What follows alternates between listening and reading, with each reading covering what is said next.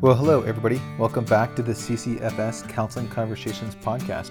I'm Edward Ruiz, your host here, where I seek to tackle any and all problems of everyday living, offering counsel and encouragement from the Christian worldview. The title of today's episode is It Okay to Argue?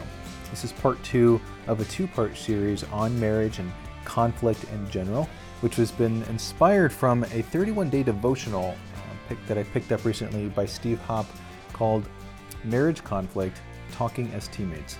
And it's 31 day devotional for life and faith. So I hope you enjoy part two Is It Okay to Argue?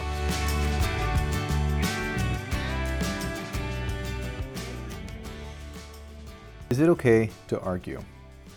This article serves as a part two to my previous article titled Four Solutions to Marriage Conflict. What drew the most attention was the notion by Steve Hoppe, which I supported, indicating that fighting has no place in marriage.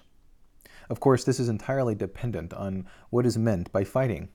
Hoppe went on to explain that, quote, by definition, fighting pits two enemies against each other, each trying to defeat the other. But in marriage, you aren't enemies, you're teammates, end quote. The reason I agree with this definition is because it is reminiscent of the sort of fighting that Paul warns against and the kind of fighting James alludes to as coming from a heart spilling over with our own evil desires. So, the proposition that fighting has no place in marriage is rooted in the concept of fighting that is explicitly warned against and understood as being rooted in sin. Unfit fighting in marriage. 2 Timothy 2:24. The Lord's bondservant must not be quarrelsome, but be kind to all, able to teach, and patient when wronged. The Greek for quarrelsome is mache, Figuratively speaking, this is a term used to describe armed combat. It appears again in James 4:1, translated as conflicts. What is the source of quarrels and conflicts among you? Is not the source your pleasures that wage war in your members? Notice that the main cause of the armed combat in which we engage with one another is sourced from another battle happening within us, our own personal battle with the passions within us. You might have noticed another term, polemos, the word translated as quarrels in James 4:1. This usage is similar in that it describes armed combat and warfare both literally and figuratively, but predominantly literally. There are nine uses of the term in Revelation. James 4 1 and through have two distinct Greek terms that are used to describe fighting and quarreling and conflict, of which is a kind of fighting that looks closer to armed combat than a mere disagreement. This is the sort of fighting I think has no place in marriage. As James describes and helps us see, this kind of fighting is rooted in sin manifesting as us wrestling with our own sin within us that is on display in a quarrel or a conflict in our relationships outside us. This sort of fighting is distinct from disagreements, debates, or perhaps even strong differences of opinion that may appropriately take place in marriage. When we explore other passages referring to what is the basic character of the Christian and what they're supposed to emulate, or how husbands and wives are to be husbands and wives, the combat ready sort of fighting we learn, in fact, has no place in marriage. Text pertaining directly to marriage 1 Peter 3 7. You husbands, in the same way, live with your wives in an understanding way, as with someone weaker, since she is a woman, and show her honor as a fellow heir of the grace of life so that your prayers will not be hindered. If the husband disobeys 2 Timothy 2:24, noted above, there is a correlating disobedience in 1 Peter 3:7. A husband will have great difficulty explaining how he is able to live with his wife in an understanding and considerate manner while also being quarrelsome or leaving unchecked his passions that may be at war within him, as James 4 1 through 2 describes. Another passage, Colossians 3:19 says, "Husbands, love your wives and do not be embittered against them." The operative term here is embitter. The Greek word for embitter is pikreno and can be translated as harsh, exacerbate, irritate, or make angry. A quarrelsome mache husband will or will be pikreno toward his wife, and this sort of husband is not easy to live with. He is prone toward self centered argumentation, sarcasm, backbiting, fighting, demeaning, probably profanity, snarkiness, a quick temper, and altogether a source of great discouragement within the marriage. Mache, sort of husband, finds ways to take a small issue and perhaps even a moder- moderately benign offense and make it into something bigger and more problematic. Another passage, 1 Corinthians 7:15. Yet if the unbelieving one leaves, let him leave. The brother or the sister is not under bondage in such cases, but God has called us to peace. This is Paul's counsel toward husbands and wives with unbelieving spouse, and ought to be our counsel for believing spouses today. It is this attitude and posture which believing spouses deliberately and consciously strive toward and cultivate as the baseline homeostasis in their relational dynamics at home, that is, one of peace. If this is the dynamic to strive toward in a believer plus unbeliever marriage, how much more so in a believer plus believer marriage? Additional texts include 1 Corinthians 7, Ephesians 5 22 to 33, 1 Timothy 3 1 through 13, Titus 1 6 through 9, and 2 1 through 8. All of these passages are classic texts with standardized counsel on marriage, as well as a standardized prescription for husbands who maintain leadership roles such as elder or deacon within their local church. Texts with application to marriage. Hebrews 12:14 says, "Strive for peace with everyone and for the holiness without which no one will see the Lord." Or Romans 14:19, so then, let us pursue what makes for peace and for mutual upbuilding. In these passages, peace is the operative term in the congregational life of believers, as well as, broadly speaking, throughout their lives outside of church, career, marriage and family, neighbor, civic. The Bible is replete with teaching and exhortations concerning the standard character of Christian conduct and attitude throughout life and faith practice. In marriage, our spouses are our closest neighbor, and therefore every mandate, despite it not qualifying it as a command explicitly toward husbands and wives per se, still always automatically and presumptively applies to husbands and wives. Marriage and family is the building block of society, and every Christian practice we maintain in our churches and in our communities ought to be practiced and mastered in our homes. Additional texts include Psalm 34:14, Romans 12:18 and 15:2, 1 Corinthians 14:33, and so on. Expected disagreements in marriage. Now, with this said, it may be helpful to explore whether the Bible helps us paint a picture of appropriate disagreements that don't necessarily devolve into fighting or quarreling, the mache or the polemos sort of fighting within marriage. Surely, I do not mean to suggest in these articles that husbands and wives ought to find themselves totally in sync with one another, by default or otherwise, on every matter all the time, no matter what, much less on matters that may or may not be related to sin. A few example passages that may help us in this effort are John 3:25 and Acts 15:2-7 or Acts 15:25.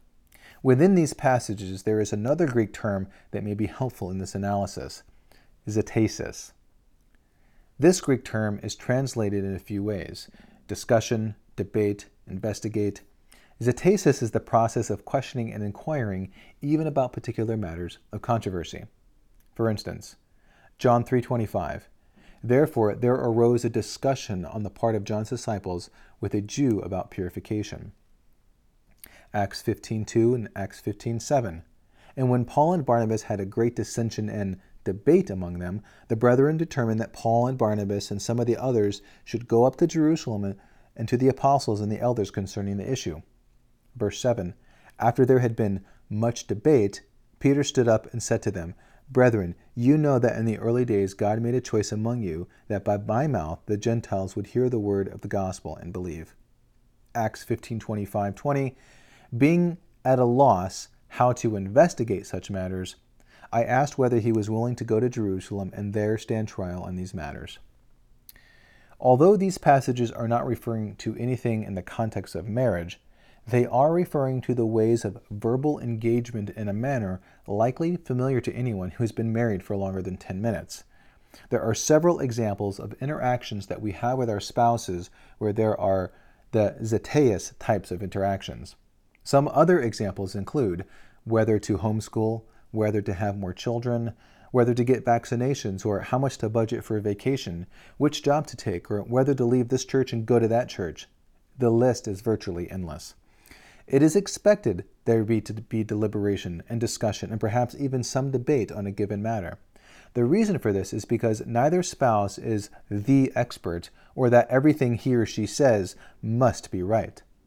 Rather, through the process, husbands and wives function in a kind of iron sharpens iron fashion to achieve greater godly aims they are mutually agreed upon. On the same token, however, Paul's usage of this same term provides us further wisdom to help guide and guard us.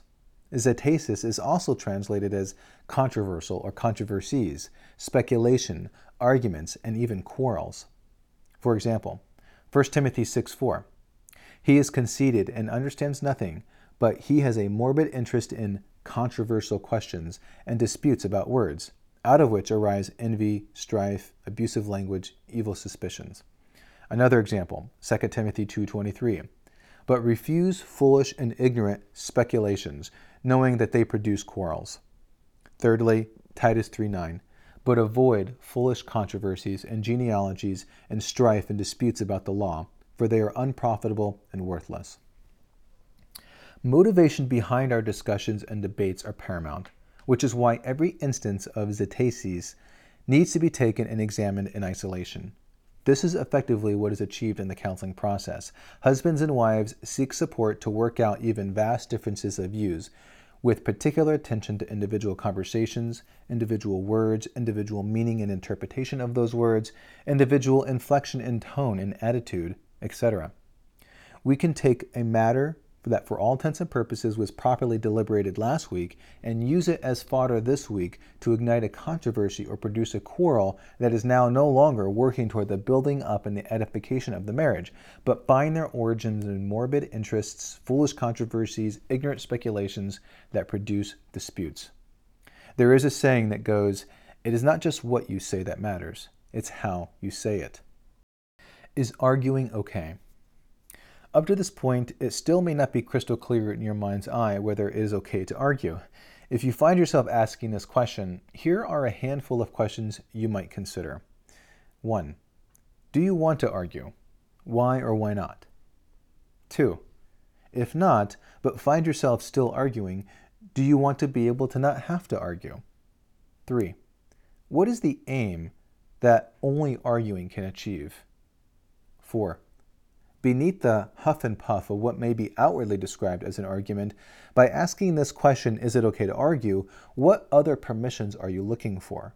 For example, do you want permission to raise your voice? To cut off your spouse when they're speaking? What? Question five.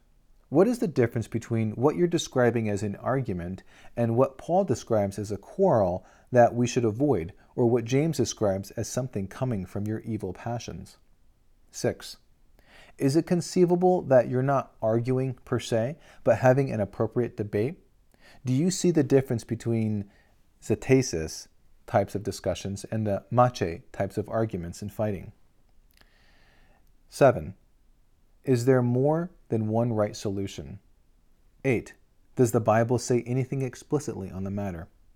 9. Are you able to compromise without sinning? 10. Do you actually understand the other person's perspective? A balance. The balance I'm seeking to strike is a balance that finds its center of gravity within the heart. That is to say, our hearts are wicked and sinful beyond even our own understanding. In light of that, we are prone to being deceived in ways that we are not even aware of until some time afterwards. As we grow in maturity and wisdom, not only will we see our own hearts rightly, but we will be able to navigate the ebb and flow of marriage more wisely. One eye on our heart looking out for sin's deceptiveness, and the other eye looking out for what is right, good, and best for your marriage. It is a difficult balance, and even just one day of marriage ought to help us realize that any positive trajectory is totally dependent on God's grace toward us in Christ. And as we lean into this mercy, living daily by God's grace, dependent on His Word, and striving for full obedience in all areas and aspects of our marriage, we develop a fuller and more mature understanding of the duties and responsibilities as husbands and wives, working to do everything we can to meet that out, perhaps including taking on a posture that fighting has no place in marriage. Thank you so much for listening to today's episode. Is it okay to argue? I do hope that you were edified by this, that this was helpful in some way, shape, or form. Please don't hesitate to reach out to me. If you have any questions, you can leave them in the comment box below or send me an email that's noted in the description box below. Thank you again, and until next time, take care.